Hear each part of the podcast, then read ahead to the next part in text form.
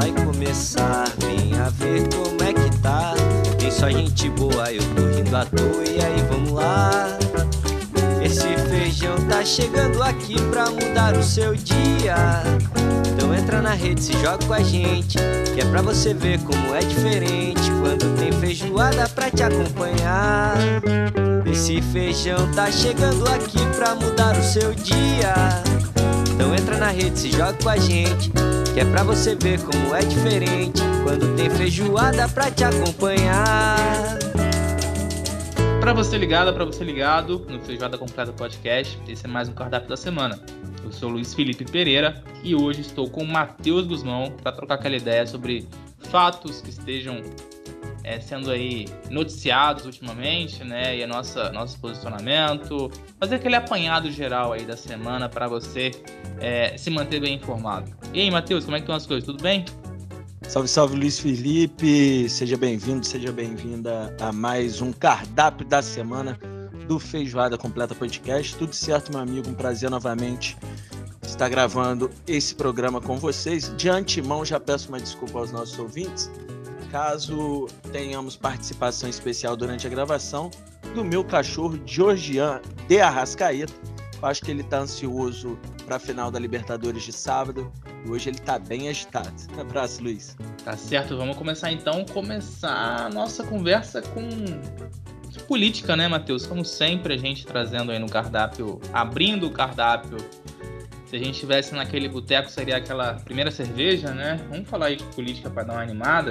A gente tem, é, na última semana, gravando na segunda-feira, dia 22, ao longo do fim de semana e da, da semana que passou também, o debate ficando cada vez mais acalorado é, esquentando o clima para 2022. É, a gente tem as prévias do PSDB que meio que saíram um pouco do controle aí, uma questão de um aplicativo que foi idealizado para poder, para que a, a, os filiados ao partido fizessem a votação, acabou não funcionando, né? há uma indefinição hoje, segunda-feira, 22 de novembro. A gente tem um nome aí do, do Sérgio Moro também, que se filiou ao Podemos, e oficialmente não é candidato, mas é candidato, talvez um pouco como ocorre com o ex-presidente Lula também, né, que é o principal nome do PT. Oficialmente ele não é candidato, mas está nas pesquisas, né? Então, um cenário aí já se formando, essa indefinição do PSDB acaba meio que fazendo com que o partido acabe patinando, né, nessa esse um ano que é menos de um ano por eleição, o Moro se colocando como um candidato talvez mais sólidos, a gente pode falar assim na terceira via, né, que ele vem com um discurso anticorrupção, um discurso lavajatista, contra PT, talvez ele tenha aderência nessa, nesse espectro aí.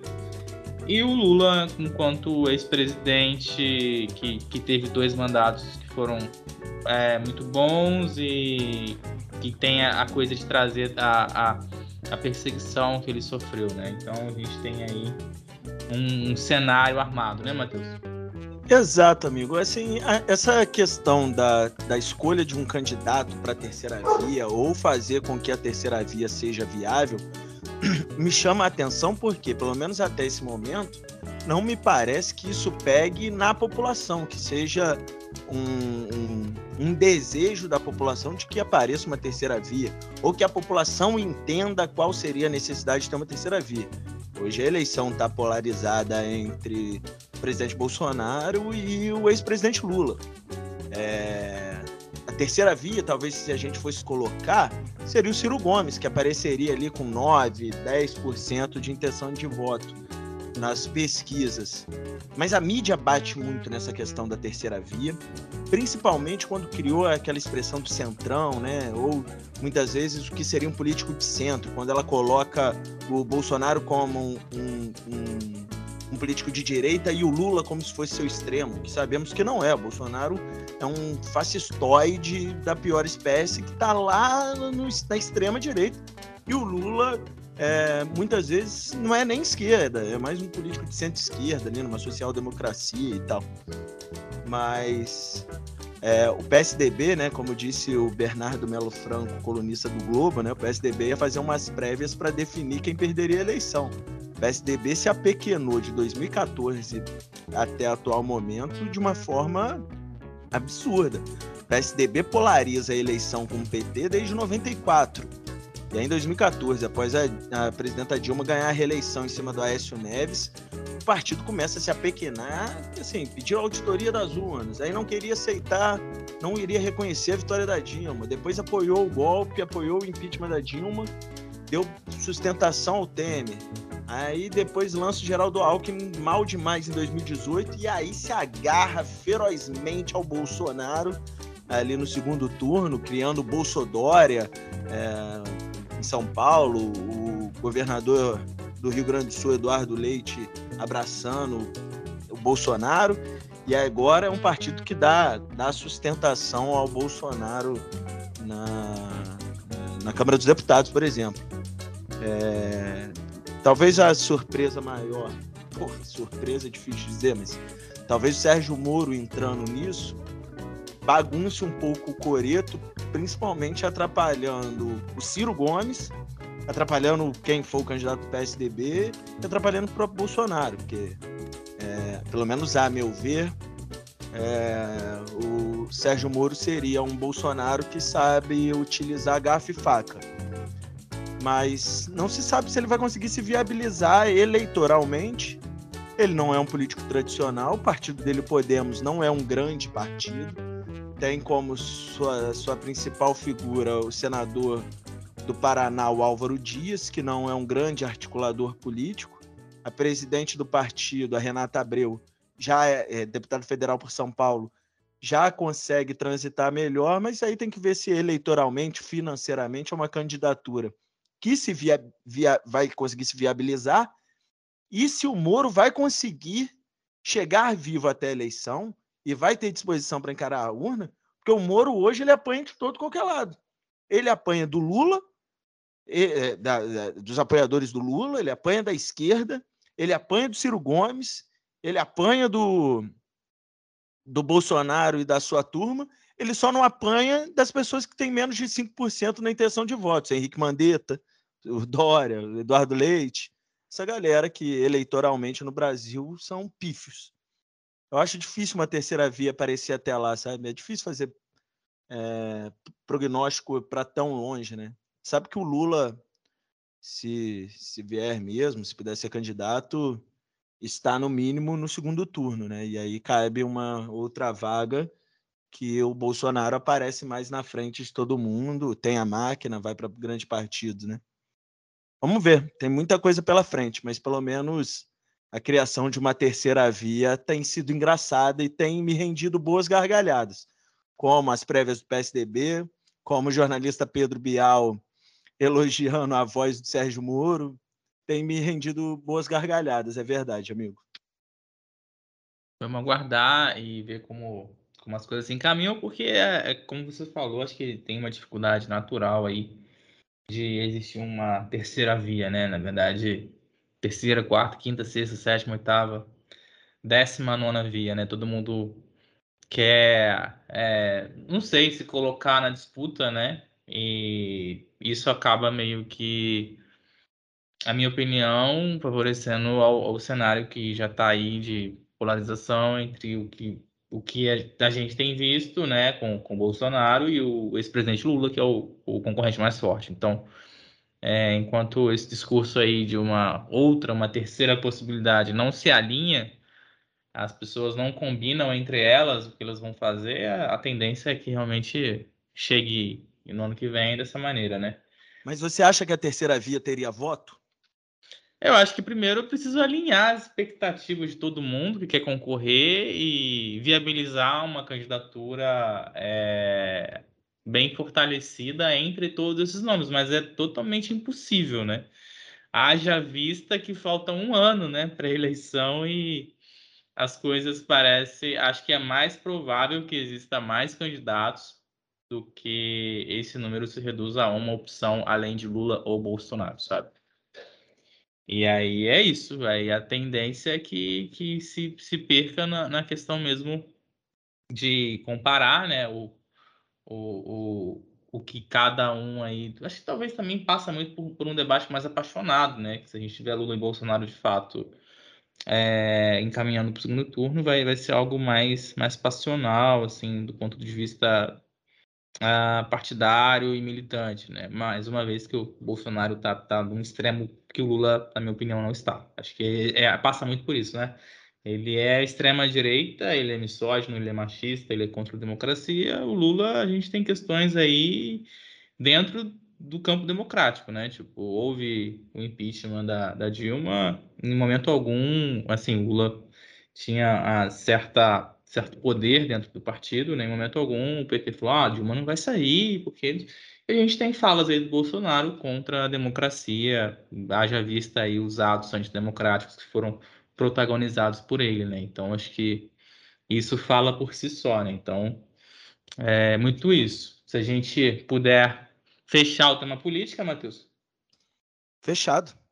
Beleza. Então, vamos falar de uma coisa triste, que aconteceu no, no Rio de Janeiro, na, na, verdade na região metropolitana, algo que infelizmente estava conversando com o Matheus, já faz parte do cotidiano, né? A gente normalizou, naturalizou o que acontece na, nas regiões periféricas das cidades. É, hoje, segunda-feira, 22 do 11, os jornais manchetaram, né, muitos portais manchetando na parte da manhã, uh, que oito corpos foram encontrados numa área de mangue, em São Gonçalo. E acaba sendo um, uma, um fato, uma notícia, se a gente, sei lá, vivesse é, em guerra, numa guerra, né? seja falando, sei lá, da guerra do Paraguai, ou Primeira Guerra Mundial, Segunda Guerra Mundial, mas a gente não, a gente está vivendo é, a nossa vida cotidiana e isso segue acontecendo, né? Há pouco tempo ocorreu aquela, o que aconteceu em Manguinhos, né? E as 30 pessoas que foram mortas e tudo. E acho que a gente acaba naturalizando é, a barbárie, né? Infelizmente, né, Matheus? Eu acho que muitas vezes é isso, a gente naturaliza a barbárie de uma forma é, como que se tudo que tivesse acontecendo, né, morte de 10 pessoas em uma operação policial, é, fosse algo normal fosse algo que é, é, é, teria como alguém fosse atravessar a rua, né? O que não é. O que chama atenção nessa operação, amigo, é que morreram, né, ao menos 10 pessoas é, num, num, numa intensa guerra é, ali no Morro do Salgueiro, né, que é em São Gonçalo.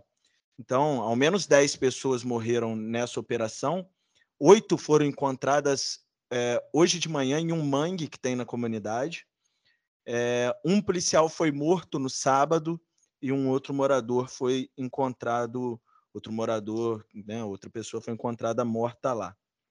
Chama a atenção nessa guerra às drogas que acontece é, no Rio de Janeiro e no Brasil e em vários países, é que a única pessoa, né, a única coisa que vence mesmo a guerra é a, é a droga porque a gente vê a polícia militar, principalmente a polícia militar, subindo favelas, subindo comunidade, entrando em locais onde o tráfico domina territorialmente.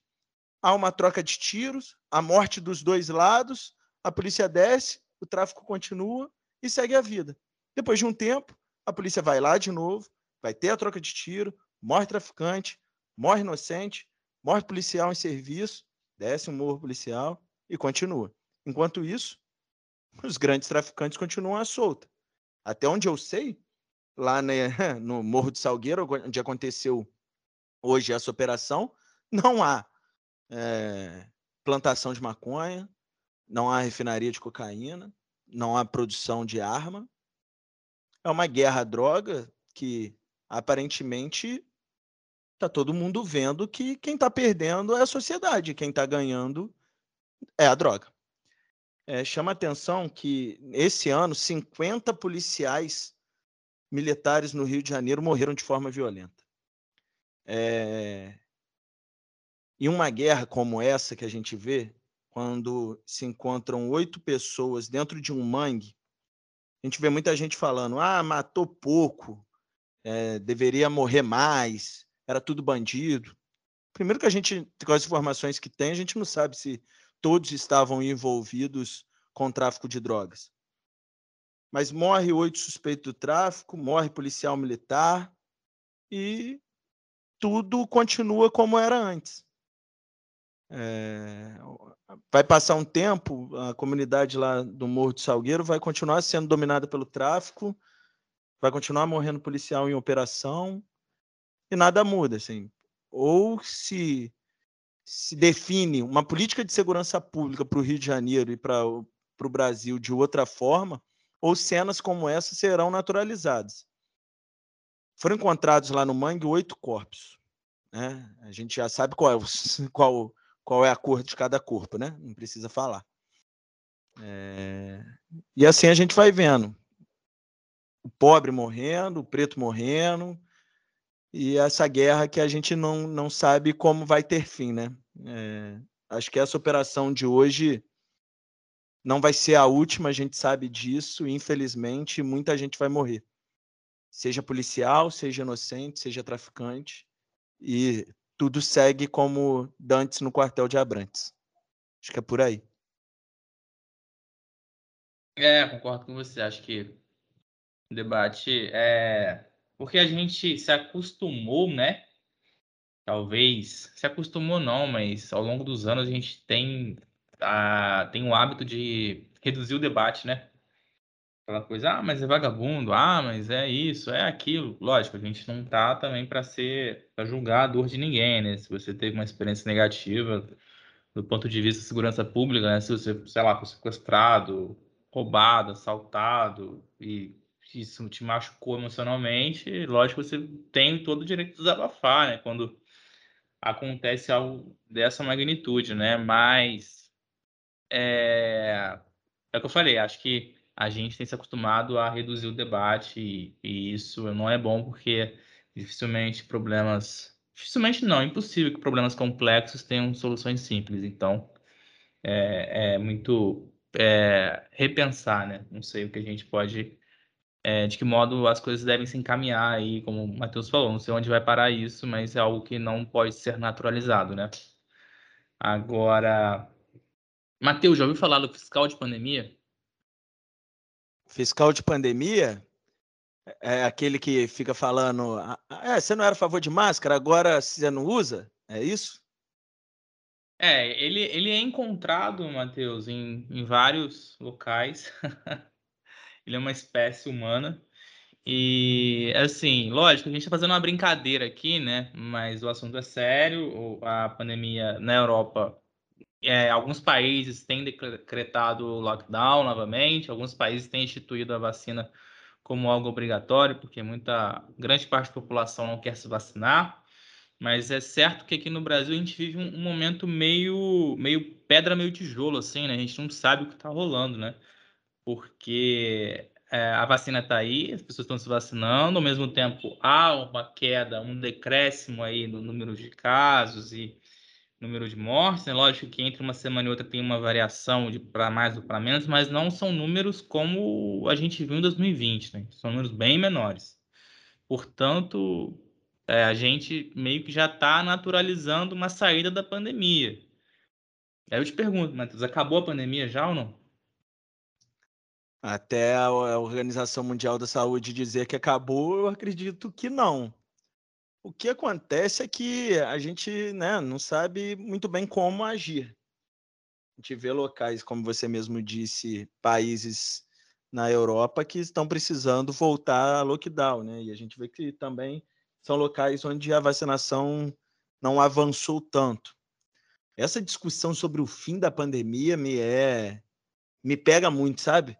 É, é difícil a gente conseguir pensar sobre isso, principalmente nós, né? É, que incentivamos tanto as medidas de combate à pandemia que a ciência nos, nos mostrou, né? Tipo, usar álcool em gel, higienização das mãos, a máscara, é, evitar aglomeração, manter distanciamento social e depois, obviamente, se vacinar. A gente vê debate, principalmente na, na cidade do Rio de Janeiro, eu acompanho muito, né? Porque é, lá tem índices de vacinação muito grande, está é, tá tendo retornos é, muito bons disso, né? A é, ocupação de leito de TI chegou a ficar zero no final de semana, o número de mortes caiu absurdamente. Então, o Rio já está pensando em fazer o Réveillon, já abriu o edital por exemplo, para a contratação das balsas que onde ficam os fogos de artifício em Copacabana e em algumas outras praias do Rio de Janeiro. O carnaval, o prefeito fala que vai ser o maior carnaval de todos os tempos, porque a, a, é, será 40 dias de folia e tal. O uso de máscara, segundo o Comitê Científico da Prefeitura do Rio, já em ambiente aberto você não precisa mais. E aí você fica naquela, né, cara? E aí? Será que realmente eu não preciso mais? Porque, até onde eu sei, mesmo vacinado, nós continuamos sendo um vetor do vírus, né? Eu posso adquirir e passar para alguém, passar para alguém mais frágil, alguém que não tenha tanta imunidade, ou mais idoso, que a gente sabe que é o grupo de risco. Então me pega um pouco. Eu fico mais naquela questão assim, cara, o que, a ciência está falando nesse momento? É, eu acabo acreditando mais nisso, assim. O que, que esse comitê científico está falando? O que, que a Organização Mundial da Saúde está dizendo? Eu fico mais nisso para tentar viver, sabe? Mas a gente vê que vai ser algo que a gente vai demorar um tempo para aprender a conviver, né? Eu não sei como que está São Paulo em relação a isso. Então, aqui em São Paulo, a gente vê é, muitas pessoas utilizando máscara, principalmente transporte público, mas é, em locais abertos você já consegue ver pessoas sem máscara já. Ah, ah, existe um discurso bem alinhado de que São Paulo é capital mundial da vacina, né? O prefeito Ricardo Nunes, quando ele tem a oportunidade de falar isso publicamente, ele sempre repete que os números de São Paulo Nenhuma outra cidade tem quando o assunto é primeira e segunda dose. É, é um marketing do bem, vamos dizer assim, né? Mas, é, como você falou, Matheus, concordo que a gente não sabe muito bem como agir, né? Tudo bem que os países da Europa que estão registrando uma volta dos números mais preocupantes, eles são marcados aí pela opinião bem contundente de parte da população contra a vacina. Portanto, esse seria um risco que a gente não sofreria, né? Mas falando de carnaval, Matheus, você colocou o carnaval no Rio de Janeiro, que já abriram licitação para as balsas, né? E o prefeito está bem inflamado. É, em 1912, o Rio de Janeiro teve dois carnavais, sabia? É, agora eu sabia, mas era por causa da morte do Marechal ou foi por causa da gripe espanhola? Eu só não lembro qual foi o, o motivo, mas eu lembro. Foi é, a morte do Barão do Rio Branco, né? Porque quando ele morre, na véspera do carnaval, tem um luto aí generalizado, né? Porque era o grande Barão do Rio Branco, ministro das Relações Exteriores. É o, o político que hoje estampa as moedinhas de 50 centavos. E aí todo mundo meio que bloqueou ali em cima da hora. Todo mundo, assim, de maneira geral, né? Vamos bloquear o, o carnaval, não vamos ter carnaval pela morte do Barão. E vamos marcar para Páscoa, né? Só que isso é para a galera que que curtiu o carnaval, poxa, falta uma semana só mas será que vamos parar então? Não vamos ter carnaval? Não, aí teve dois carnavais, porque teve o que foi marcado para abril e o que estava em fevereiro, muita gente que, que era que era da festa não abriu mão. Então o Rio o Rio teve dois carnavais e dizem é, historiadores, né, galera que, que acompanha também o pessoal da área de relações internacionais, que foi uma forma de homenagear o Barão do Rio Branco, porque ele era um cara boêmio, da farra, gostava né, de, da festa. Então, Rio de Janeiro, desde sempre, é. aí, honrando a sua, a sua vocação festeira, né? Eu sabia que eu tinha lido algo sobre isso há, há algum tempo e corri ali para pegar o livro, O Corpo Encantado das Ruas, do Luiz Antônio Simos, que eu até falei na última feijoada. Ele conta essa história e aí ele fala que teve uma marchinha de carnaval criada, que não sei o ritmo, mas era abre aspas assim, abre aspas. O barão morreu, teremos dois carnaval. Ai que bom, ai que gostoso. Se morresse o marechá, o marechá da morte desejada aos berros de alegria era o presidente da República, o marechal Hermes da Fonseca. Ou seja, o nosso povo ele vive subvertendo a versão oficial ou o que querem que, que seja a versão oficial para poder festejar, para poder viver a vida. Isso é maravilhoso, cara. Pois é, e seguindo num ritmo descontraído, né? Na última semana, um touro ganhou as ruas de São Paulo, mas a gente não tá falando de. Não é Madrid, não, Matheus. A gente tá falando de São Paulo mesmo. É... O prédio da B3, né? A Bolsa de Valores da cidade de São Paulo, recebeu uma estátua de um touro dourado ou amarelo. É... E isso tem causado uma, uma divisão aí de opiniões e de e de constatações nas redes sociais. É, o touro ele é símbolo do mercado financeiro, né? Toda, toda essa força, essa volúpia e é, essa questão de, de simbolizar né, o, a atividade do mercado financeiro e é uma estátua, não essa que está em frente à B3, mas é algo corriqueiro você vê em frente a algumas bolsas de valores mundo afora a estátua de um touro, né? É, e você, Matheus, você é contra ou é você a favor?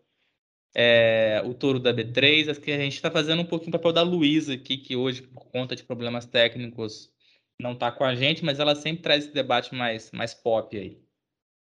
Ah, eu quero que o touro da B3 no Rio e o touro de Wall Street vá pro cacete. quero que se dane, assim, isso.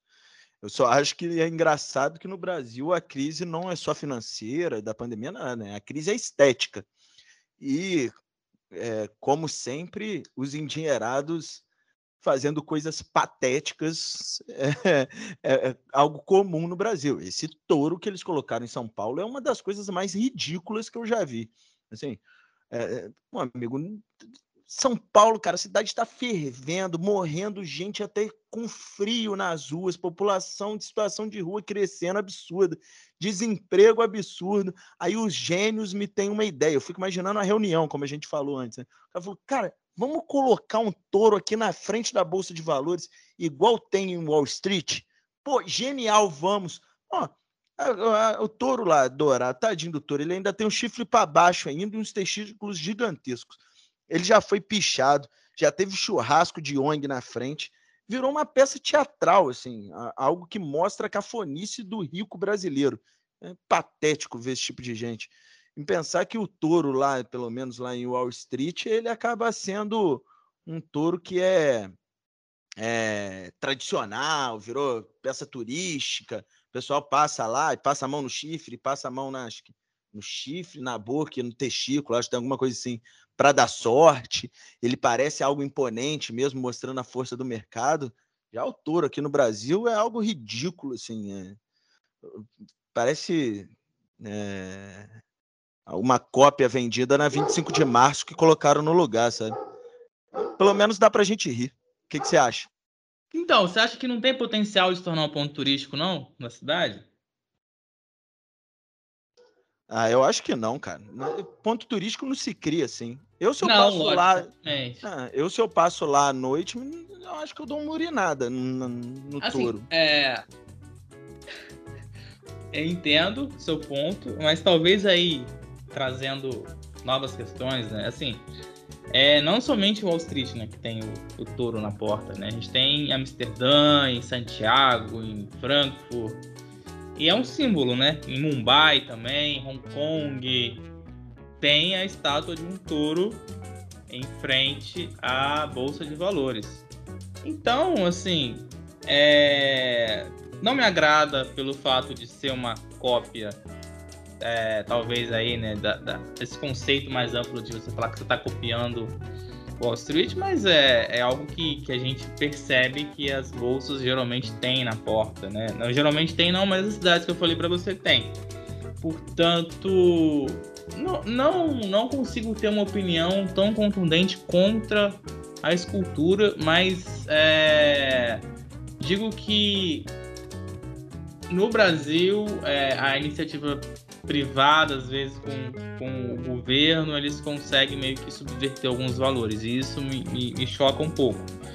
Mas é, nada contra o touro, inclusive eu curto um bom churrasco, então acho é. que. Eu também, eu não tenho absolutamente nada contra o touro de verdade. Eu amo churrasco, eu tenho quanto mercado financeiro e o que eu vejo como cafonice. Sim, sim. Então acho que, sei lá, é de alguma maneira, é, tentar colocar a, a bolsa de valores do Brasil em, como ocorre em outros lugares do mundo, mas é, a gente realmente vive uma crise, a gente vive um momento sem precedente em relação a, a é, indicadores econômicos, né? Pelo menos pelos últimos anos, a inflação está aí, cada hora sai um, um percentual diferente, é, isso não é bom. A gente tem pessoas passando fome, a gente tem desemprego, né? Mas é, talvez eu não tenha a, é, essa, essa contundência toda contra o, o touro, Matheus. Eu entendo. Não, não é contra o touro, tadinho do touro. E tadinho daquele. Né? É, e tadinho daquele touro horroroso. Não tem culpa de terem feito ele tão mal feito do jeito que é, né? Mas fazer o quê? Tá lá, acho que não vão tirar, né? Acho que vai continuar lá. Mas vai ser, vão colar lambe-lambe nele, vão pichar, as ONGs vão fazer mais coisa. Eu, se passar por lá, talvez tente dar uma urinada. E é por aí, assim. Mas eu acho muito cafona, de verdade. Assim, aqui, você falou locais que existe esse touro, né? Eu fico pensando, talvez seja mais tradicional, tenha mais anos, talvez numa reforma colocada. Mas do nada apareceu um touro em frente à Bolsa de São Paulo, sabe? Do nada. Enfim, eu fico imaginando o grupo de WhatsApp só. E eu lembro das fotos da divulgação, não sei se você viu, uma cafonice. O, o homem branco rico no brasileiro precisa acabar. Precisa. Eu sou revoltado com o homem branco rico. Bom, você que está ouvindo a gente, o que, que, você acha do touro aí da, da B3, da Bolsa de Valores? Você acha que é uma boa, tá errado, é cafona? O que, que você acha aí? Manda aí pra gente, comenta no Instagram, a gente tá no Twitter também, faz o, um sinal de fumaça aí, que a gente falou, o que, que você achou. É, nosso cardápio vai, vai chegando pro final já, Matheus. Passa rapidinho, meia hora, né? Como é que foi? Curtiu aí? Show demais mais uma vez, meu amigo. Muito obrigado novamente pela parceria. Agradecer os ouvintes que chegaram aí até o final. Pedir para seguir a gente lá no Instagram, arroba Feijoada Completa Podcast. É... Lembrando que no sábado, dia 27 de novembro, às 17 horas, no Estádio Centenário, 40 anos depois do Zico levar ao Flamengo a primeiro título da Copa Libertadores, o Flamengo novamente estará em campo para o Tri da Libertadores. É o bonde do Tri. É isso. Valeu, galera. Valeu, feijoada completa fica por aqui. Esse foi mais um cardápio da semana. Eu sou o Luiz Felipe, eu estive com o Matheus Guzmão. Lembrando que o Feijoada Completa Podcast, o cardápio, as entrevistas são uma assinatura da Duduca Filmes. O nosso parceiro Luiz Queiroz faz a edição, deixa redondinho coloca a trilha, deixa no esquema para você ouvir. Valeu, galera. Até a próxima. Tamo junto. A feijoada vai começar. Venha ver como é que tá. Tem só gente boa, eu tô rindo à toa. E aí, vamos lá. Esse feijão tá chegando aqui pra mudar o seu dia. Então entra na rede, se joga com a gente. Que é pra você ver como é diferente. Quando tem feijoada pra te acompanhar. Esse feijão tá chegando aqui pra mudar o seu dia. Então entra na rede, se joga com a gente. Que é pra você ver como é diferente. Quando tem feijoada pra te acompanhar.